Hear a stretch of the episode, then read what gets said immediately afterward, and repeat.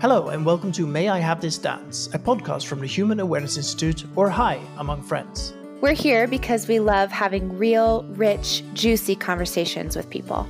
We strip down with the people we interview, figuratively and only sometimes literally, to the undercurrent of what it means to be human through the lens of love, intimacy, and sexuality. As an organization, HI is a place to explore and embrace our humanness. Obviously, a podcast can't replace our workshops, but we do hope that in these interviews you're able to catch a glimpse of who we are and what we do. Shall we get started with the interview? Let's do it.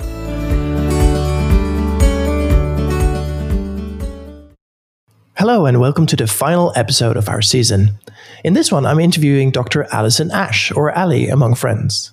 She runs a number of fantastic workshops here in the Bay Area on various aspects of sexuality.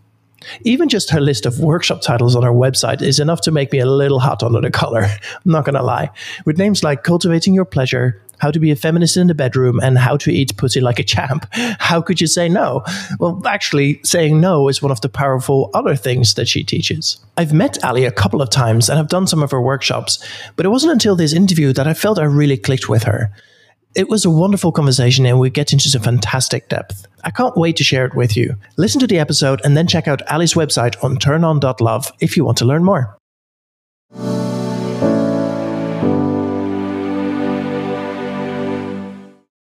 So I'd love to start by asking you what your name is and what uh, pronouns you prefer, please. Sure. My name is Dr. Allison Ash, but everybody calls me Ali, and I use she, her pronouns. But am fine with any, really. Awesome. Uh, whereabouts do you call home?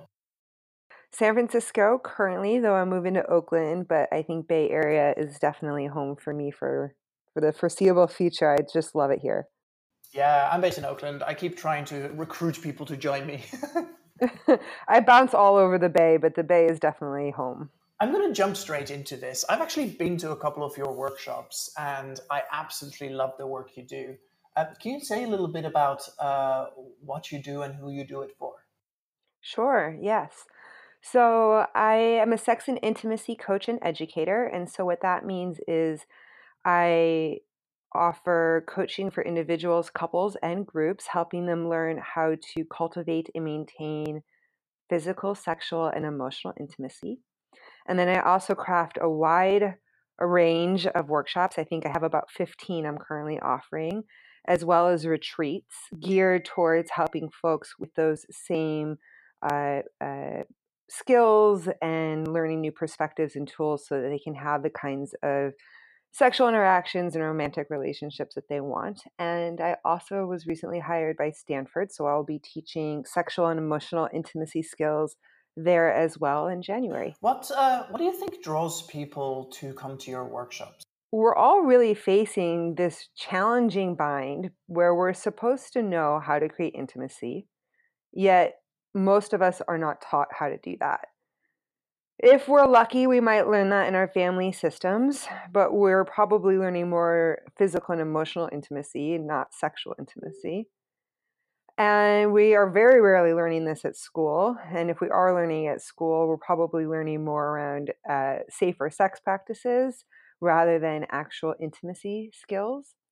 And so I work with so many adults that are just hungry for this information because they're finding that they're either not able to acquire or maintain the kind of relationships that they want or have the kind of sex that they're craving and they don't know where to go to for this information because unfortunately it's still a little taboo to talk about it and it's even more taboo to admit the areas that we feel ignorant or unclear or inexperienced or insecure or unsure or, or shamed right?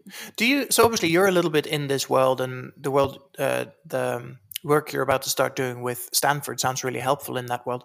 Do you think there's hope? Because i remember um, uh, my sex ed was basically like here's how you make babies and here's how you prevent babies. Mm-hmm. and i hear that um, recently they're actually starting to implement a little bit more consent because god forbid they would they would teach that earlier. Um, but i feel like actual enjoyment and pleasure is is taught extremely rarely. Is that is that starting to change you think? You know it's hard to speak about broader trends. I'm very much in a bay area bubble um, But there has been research done that shows that when girls are taught about pleasure in a sex positive way, they actually delay first eh, sexual experience, the age at which they lose their virginity or have their first sexual encounter. I'm not a huge fan of that phrase, lose virginity. Right. Yeah. Um, and they report more positive experiences when they do have their first sexual encounter. And I can speak from personal experience. I remember my father was um, I was 16. My boyfriend was a couple years older. He was in college. I was going to go visit him for the weekend. It was our one year anniversary. I'm sure my father sensed what was coming. And he began what I assumed was the talk. And I remember interrupting him and saying, Dad, Dad, Dad, I know all about birth control and condoms. And he interrupted back and he said, Ali, that, that's not what I was going to say. What I wanted to tell you is that you can only have your first experience once, and I hope that you make it really special. And there was something so beautiful about that interaction because there's this implicit permission that he gave me to enjoy myself.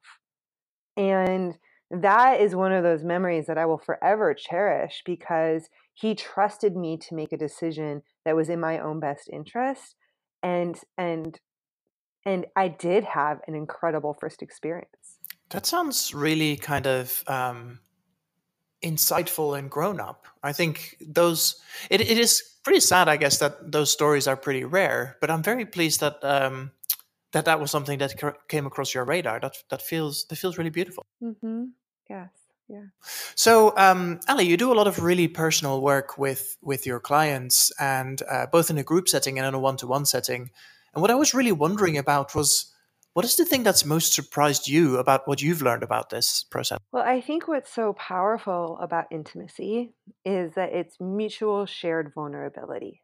That's how we create intimacy. It's this, uh, I love the mnemonic device, into me you see. Right? That is beautiful, yeah. And so when I'm working with my clients, whether it's in a workshop setting or with individuals or couples or groups, I am creating intimacy with them. Intimacy is a relational skill. It's not something that we can learn just from a book or even a podcast. We learn it in relationship with other people. And so that's how my sex and intimacy coaching practice might vary and differ from traditional psychotherapy, uh, where um, they might not want to be creating those kinds of connections. You know, I'm very much focused on helping my clients learn the skills that they don't know by helping them practice. So clothes stay on, and there are other boundaries that we create so that everybody feels really safe. And of course, learning how to identify and name boundaries is a vital part of the work. But teaching skills like how to get out of your head and into your body, how to flirt or know when somebody's flirting with you, how to escalate and de escalate, how to attune to somebody, how to repair when feelings get hurt. Um, all of these skills are so much easier to learn and integrate when you're doing it in real time with somebody rather than just trying to recount your memories and interpretations of your experiences with other people. So every obstacle, every um, insecurity, every area for growth, every piece of shame that can be a barrier in my clients' day to day lives come up in real time in session with me, and then we can work with it in that way, which I find is a lot more powerful. So, when you say experiential, does that mean you role play things with people, or how, how does that actually play out? Yep, sometimes we're role playing. Um, I have various exercises that we do. I give lots of homework assignments so that my clients can integrate the material or learn how um, like observe other people. So for example one thing that i work with my clients on is understanding how they're being perceived by other people. Are they being perceived as kind of reserved and containing their desire and a little bit um, closed off and folks aren't able to read their interest? Or maybe are they kind of like spilling their desire and it's feeling like really intense and, and maybe even invasive or it's um, overwhelming for people. And so I help them learn how to recognize what their energy is like, in part by giving real time feedback of what it's like to be in connection with them. Teaching them how to be with their desire in a way that feels really yummy for other people, and then giving them homework assignments to go out and observe and notice other people in the world and see if they can start to observe the body language and the facial expressions that would be the cues of how people are relating to their desires so they can continue to integrate the material, right? So it's this very multifaceted approach where we're looking at it from a sociological lens and understanding how society is structured to create kinds of conditions that make it hard for us. We're looking at an interpersonal level of what's happening between me and my clients. We're looking at individual level at my client's history and past and all of their experiences that might um, be a part of the story. And we're combining all of those um, dimensions so that we can really understand how to better create intimacy because the obstacles can come from all of those levels right? We can have shame from our uh, our, our, individual experiences. We can that can then make it harder to interact with other people. And the root of that shame could be some of the messages that we've gotten from society about what it means to be a man or a woman or what sex is supposed to look like or any of the other shoulds that we adopt because of how we've been socialized. Yeah I feel like shame healing in particular is a really big part of people being able to uh, open up to their to themselves and what they actually want from from sexuality, but also from a interpersonal thing, right? If if you're if you're scared of how somebody will react to something you want to ask for, that is a really scary and and and uncertain place to be. That's exactly right. I have to say that I'm working with shame with every single client that I have there is not a single person that I have met that doesn't have shame in some way, shape, or form around their experiences of intimacy and connection. And that could be about desires, it could be about their boundaries, it could be about their past experiences or their lack of experiences, it could be about um, uh, ways that they've been told that they're not enough or been told that they're too much or some confusing combination of the two um, you know, it's just a very common experience for us to make meaning of our experiences that make our inner critic the expert, right? Because the reason why we yeah. feel shame is because we don't want to be excommunicated from the tribe, right? We're humans, we're interdependent beings. We cannot survive on our own. And so the humans who felt shame were more likely to survive because they were more likely to be included in the tribe.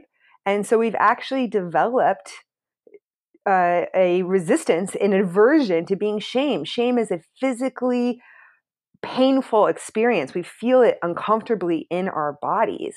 And so, because we don't want to be shamed by others, we develop the voice of our inner critic when we're little kids as the first line of defense. We decide we'll shame ourselves first to keep ourselves in line so that other people don't shame us because we don't want to experience this how painful and scary it is to be shamed. And then our inner critics just run with it. And so by the time I'm working with clients, often it's unwinding the shame of the inner critic much more than the shame that they're actually experiencing from other people. You speak about all of this with such deep um, empathy and understanding, and it kind of hints to me that you've had quite a journey to get to where you are today as well. Um, can you share something about what led you to start this work and what made you excited about? Sure, yeah. well, I will say that I grew up in a family where there there wasn't a lot of intimacy modeled. I think there's a lot of trauma in my lineage. And um, I grew up not really feeling like I had the skills to have the kinds of relationships that I wanted. I struggled to belong. I was teased. I always felt like an outsider. Um, and I was always hungry for connection and for intimacy and unsure how to get it and unsure why it felt so unavailable to me. And I am so grateful that I moved to the Bay Area where there's such an abundance of incredible teachers and mentors and healers. And I began an incredible journey into self growth and uh, into understanding and obtaining some of those relational and life skills that I feel like I didn't get growing up. And I think that whenever you learn something that other people just absorb naturally, you kind of see the water that everybody else is swimming in. And it helps you explain it in a way to other people who also didn't get those skills. Um, and it also has given me a deep, deep capacity to empathize with my clients and to relate and to show them that you can learn these skills. You can start to have the kinds of relationships that you want. That that there is no too late. Uh, it's there's no uh, what's the phrase? Um, uh, oh no, you can't teach an old dog new tricks. I just don't buy that at all. That's not true. And so I love getting to to relate with my clients and help show them that um, the struggle is real. I get it, but also the ability to overcome it is is also there too. Yeah. And I think that is actually an interesting point to make because I'm always really worried. So when I started a bunch of this work, I was like, "Oh my god, I'm about to climb the world's tallest mountain. I have no footholds. I don't even know where to begin. Why do I even bother?" kind of thought pattern. And then you make a couple of tiny steps forward and you learn a couple of techniques and you get to movement and there's there's deep beauty in being able to invite um, those closest to, to you to be more intimate. But actually, more importantly, in what I like to refer to as casual intimacy, you know, ha- having heart open conversation with less close friends and less, uh, maybe even coworkers, and letting them into a space and saying, hey, I'm here for you to have real conversation. We don't just have to talk about the weather or or Trump. That's right. Mm-hmm. I love that. I love that casual intimacy. Yeah, and it's actually gotten to a point where you know even some of my from, uh, my regular friends, I'm like, hey, would it be okay if we hugged? Can we be closer, like watching this TV show? Can can we I don't know hold hands or sit sit against each other, just for this moment of like um, yeah, casual intimacy and just letting kind of normalizing touch a little bit more in a non-sexual, non-creepy way. Um, I think that's been a really powerful uh, step in the right direction. I love that. Yeah, and what I would name that is is physical intimacy, right? Which is the sense of touch, of uh, that co-regulation that can happen through touch, um, the closeness that that it can create, but touch that's without a sexual or maybe even a sensual charge. Um, it's the kind of touch that you would give a child or a grandparent or a colleague or a friend, right? And I love the normalization of that. It's it's so powerful. It's incredibly healing. It is the most regulating thing for the nervous system. Um, and so many people are deprived of touch. Actually, I work with a lot of clients who, on a day to day basis, go without any touch, and it just breaks my heart. Yeah, no, absolutely. You just used a term earlier that I would like to talk a little bit more about. Um, you said co regulation. Can you say what you mean by that and why you think it's important? Sure, although we're gonna start to get out into geek out territory. I love it. Let's do it. Okay, so we're gonna geek out a little bit, but I'm gonna try and keep it main like streamlined here for you. Um, co-regulation is this really important process of soothing your nervous system, and we can do that through self-soothing, so self-regulation, and through co-regulation, soothing th- with other people. And actually, babies, humans, are taught how to co regulate first. When we're born, uh, we don't know how to soothe our nervous systems. And when we're held by our mothers or our caregivers, um, and we're held against their heart and their chest, and they have a regulated nervous system, it actually teaches babies how to how to regulate. And that process is called co regulation. And when done effectively, those babies grow up and learn how to also self regulate and self soothe. So, this is where the concept of self care comes in. But I have to tell you, this whole idea that you have to be able to soothe yourself or love yourself before anybody else will love you is just scientifically untrue. We need to have these experiences of being loved, of being soothed, of being co regulated, to know that we're worthy of love, and to know how to self soothe and self regulate. And so I am working with various clients who might have a harder time co regulating. And so we're going to work on building that capacity for them to be soothed in connection with other people. And I might be working with clients who have a harder time self soothing. And so I'm going to help them learn how to start to regulate their nervous system and bring that soothing in in a way that feels more autonomous and empowering for them to do on their own. Yeah, that makes sense. You um You mentioned something interesting. So the, the phrase "you have to love yourself before others can love you" is is thrown around a lot. And what I just heard you say is that you don't disagree. That you don't agree with that. Is that right? I wholeheartedly do not agree with it. That's amazing. Uh, can you say more? Why do you not think that is uh, a, a, true thing, and why do you think people are uh, walking down the wrong path if they're trying to figure that side out first?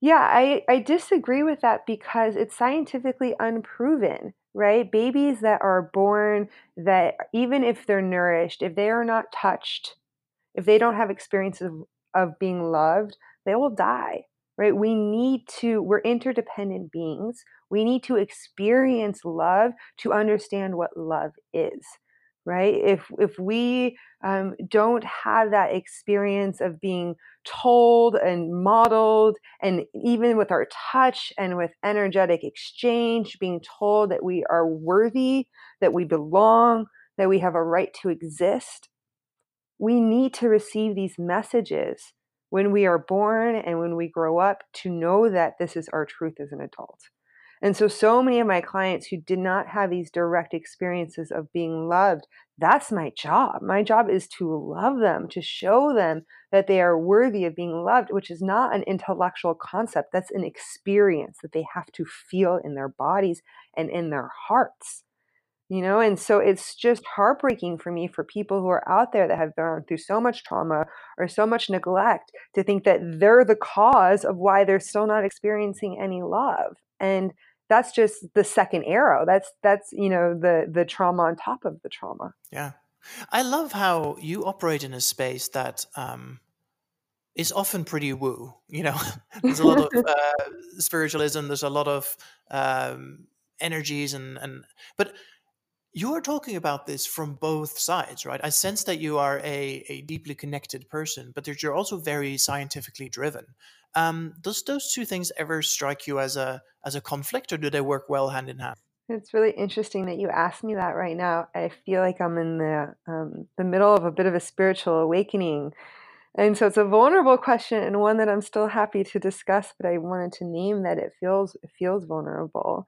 Um, I became an atheist at 10 and I'm an academic. I have always been and identified as um, an intellect, as um, you know, certainly as a scientist, um, and I am in the Bay Area, and I have studied Tantra, and I've studied Buddhism, and I have studied other spiritual practices, modalities, and um, and I know that whether or not I believe in anybody's spiritual practice or faith, that it can be a huge source of comfort, a source of growth and learning, a source of community.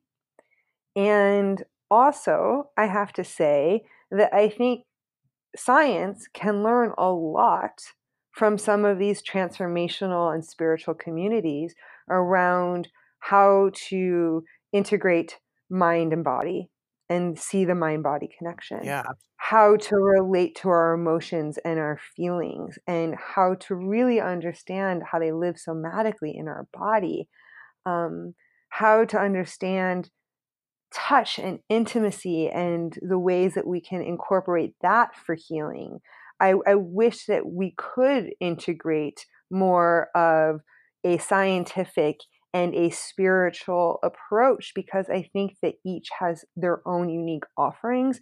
And when it comes to intimacy, it's not purely scientific, it's not all quantifiable. There is the unknown aspect to connection. And if people find that answer in a spiritual lens, then I want to support that. And I guess the other angle into that is that a lot of challenges you run into, or a lot of kind of to be fair, anything to do with love, intimacy, or sexuality, you can um, you can think about a lot of these things with your brain and intellectualize a lot of it. But really, where it hits you is in the emotional realm. And I feel like mm-hmm.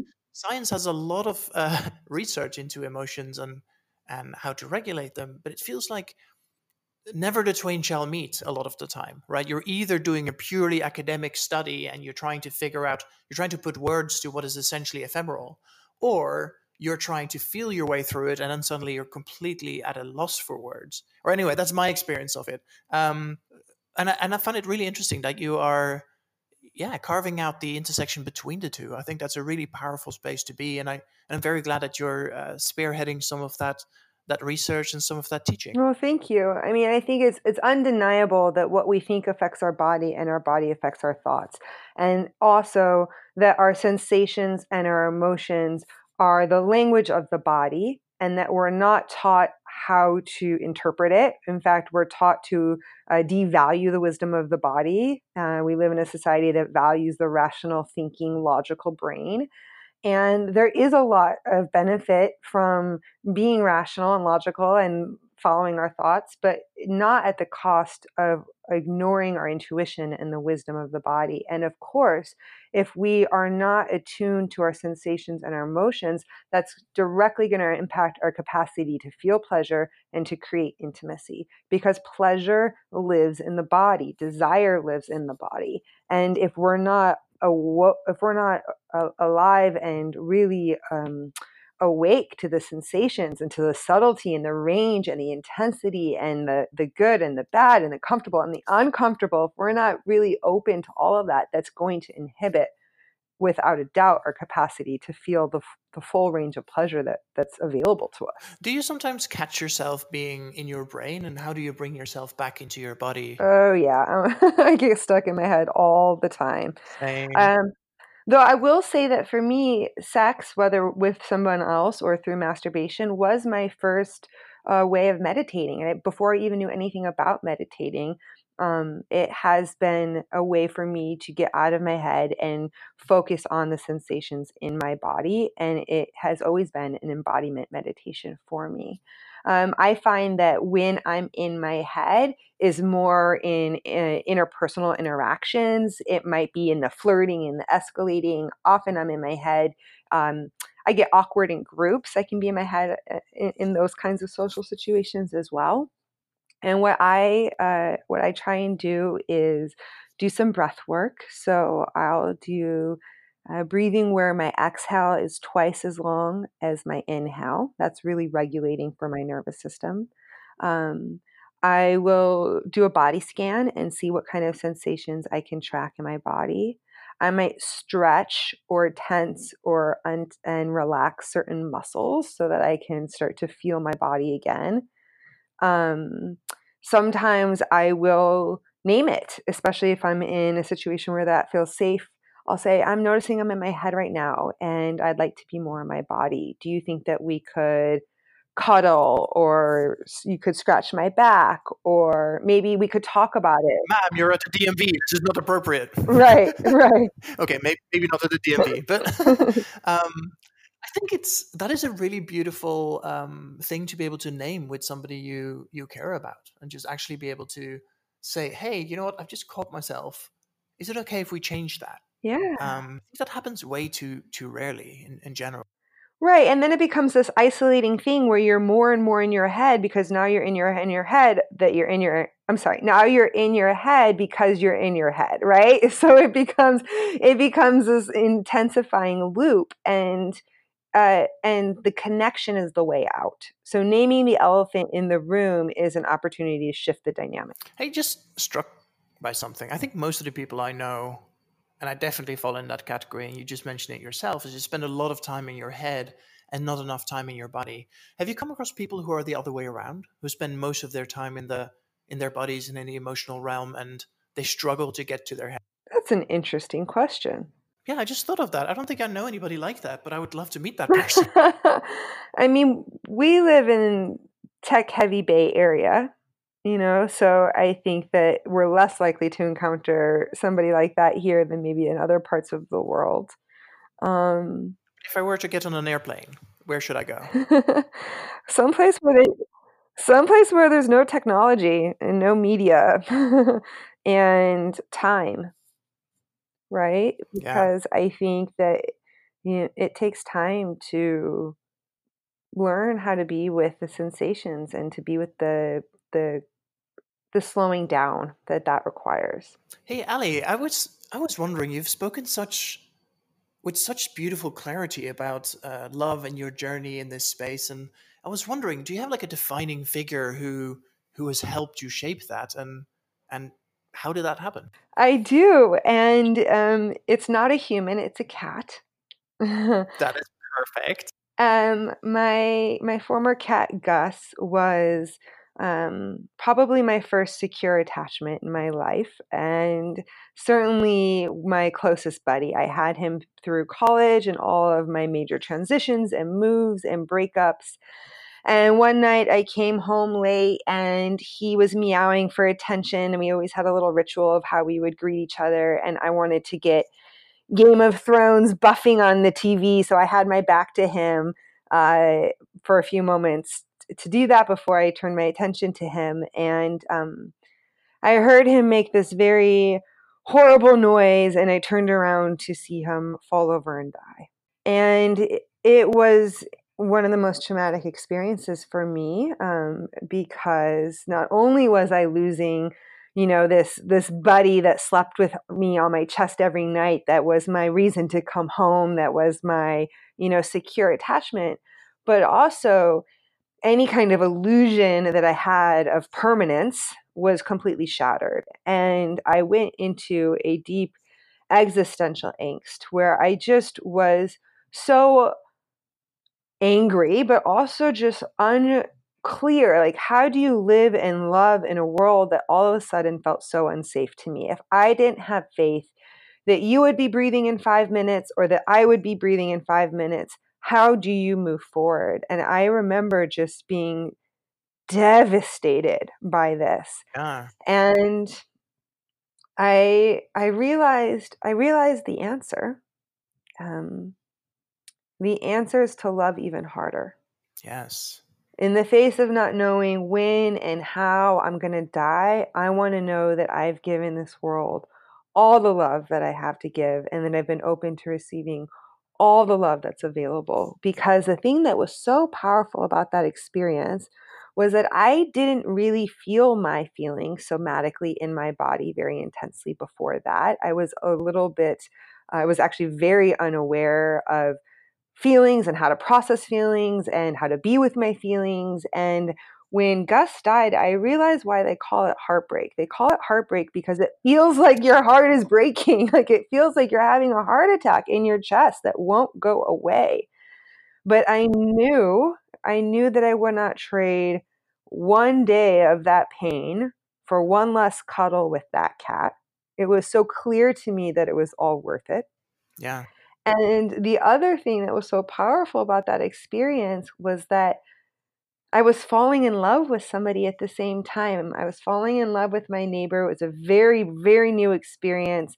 He came over the day after my cat died, and I had three literal boxes of snot rags all over my floor. And this man picked them all up when I was in the bathroom. And I came back with he had an armful of my nasty tissues. And he was like, Where's your garbage can? And I just love that image because it's so representative of how willing he was to be with me in the messiness of being human and the messiness of grief. And to have that experience of being loved when I was so disheveled and unraveled, and also to feel the love coming into my body, but not hiding or fading or fixing the pain of the grief that I felt, that my body could be with both love and grief at the same time, and that one didn't replace the other. Woof, the two of those experiences combined just taught me so much about unconditional love, about my capacity for love, and about my dedication. I just believe that we are all here to yeah. love and be loved. This is our purpose in life. I um I'm an in one of my past lives, I was a uh, end of life coach. So I did a lot of talking to people who are um, about to experience real grief and ex- experience death and uh, your own mortality and somebody else's mortality and all the bits that come with that. And somebody once told me something, and I found it really insightful, um, which was that uh, they were like, "Hey, grief feels a lot like love with nowhere to go." And that struck me as so real. So real, right? Mm-hmm. You've, you've spent so long loving this person, and you know, even if at some point you almost take them take them for granted that there's just this, you know, th- there's always this this place for all this love to go, and when that person no longer exists, or in your case, the cat no longer exists, that that love doesn't stop flowing, and it just takes on a really, a really painful painful shape for a while. Mm-hmm. And it's still tender. I mean, it's been years, and I can think about Gus and feel so much love and gratitude now more than more than the pain, but it's it's always going to be there, right? I love this concept of grief that the grief doesn't go away, our experience just expands to hold it yep. so that it doesn't feel like it takes up quite as much space. Yeah, for sure. Thank you for sharing that. That's a wonderful story. Thanks for asking. Eh, it's a it's an important one because it's so vital to how I move through the world. Yeah, absolutely. Thank you. this has been really Oh, please go ahead. I was just going to say how how how much I've loved talking with you. I know earlier you said something about casual intimacy and I just I wanted to to name that I feel like you and I have been able to cultivate such rich intimacy. Um, and I know I I know that you're interviewing me, but it has me just wanting to know so much more about you. And so I feel like um, thank you for creating the space for me to open up so much. And I also just wanted to name that it has me feeling a desire to be closer to you and know more about you too. That is wonderful. I mean, I love interviewing people. It's such a it's such a fantastic excuse to just ask questions, you know, and sometimes they go nowhere, and sometimes you get these beautiful, rich conversations full of full of insights and, and things that kind of trigger in my brain and, and, and in my body. It makes me think, wow, this is this is wonderful and exciting. Um, yeah, I think it's wonderful. Yeah, and it, and it also depends heavily on on the on the guest actually being being heart open and, and willing to participate. But you know, it's one of those things. The, the people we invite on the show are always are always that, right? It's uh, I knew from the from the second I went to one of your workshops, I was like, we need to get her on this podcast. it would be so good to uh, to have you to, to have you involved. Oh, thank you so much. That feels so good to hear. I fully receive it. So I have two more questions. One is, what is the one song you can't not dance to? Oh, without a doubt, Stevie Wonder "Superstition." I will be in the mo. I could be in a church. Well, I don't know if I'd hear that song in a church, but if I did, I would still get up and dance. oh my gosh, yes, same. That's such a wonderful one. And the Red Hot Chili Peppers version of that as well makes me like dance in a whole different way, but it's oh, it's so good. That's true. Absolutely love it. And finally, um, how can we learn more about uh, what you do and what you're doing? Do you have a website? How do people get in touch with you? Yep, my website is www.turnon.love. And you can reach out to me through my website. You can learn about all of my offerings and join my mailing list. And if you want to get some resources, you can go to turnon.love slash free gift. And there are some uh, resources available for you there, as well as scattered throughout my site. So I encourage you to take a peek and reach out if I could be a support to you in any way. I really want to help save the world one orgasm at a time. Um, I think that we can create a lot more pleasure and happiness and joy in this world together. You just make us all come together, is what you're saying. oh, that was so good. hey, thank you so much. Uh, I look forward to um, getting to know you more and to find out more about where the journey takes you next. Yes, thank you so much. May this just be the beginning.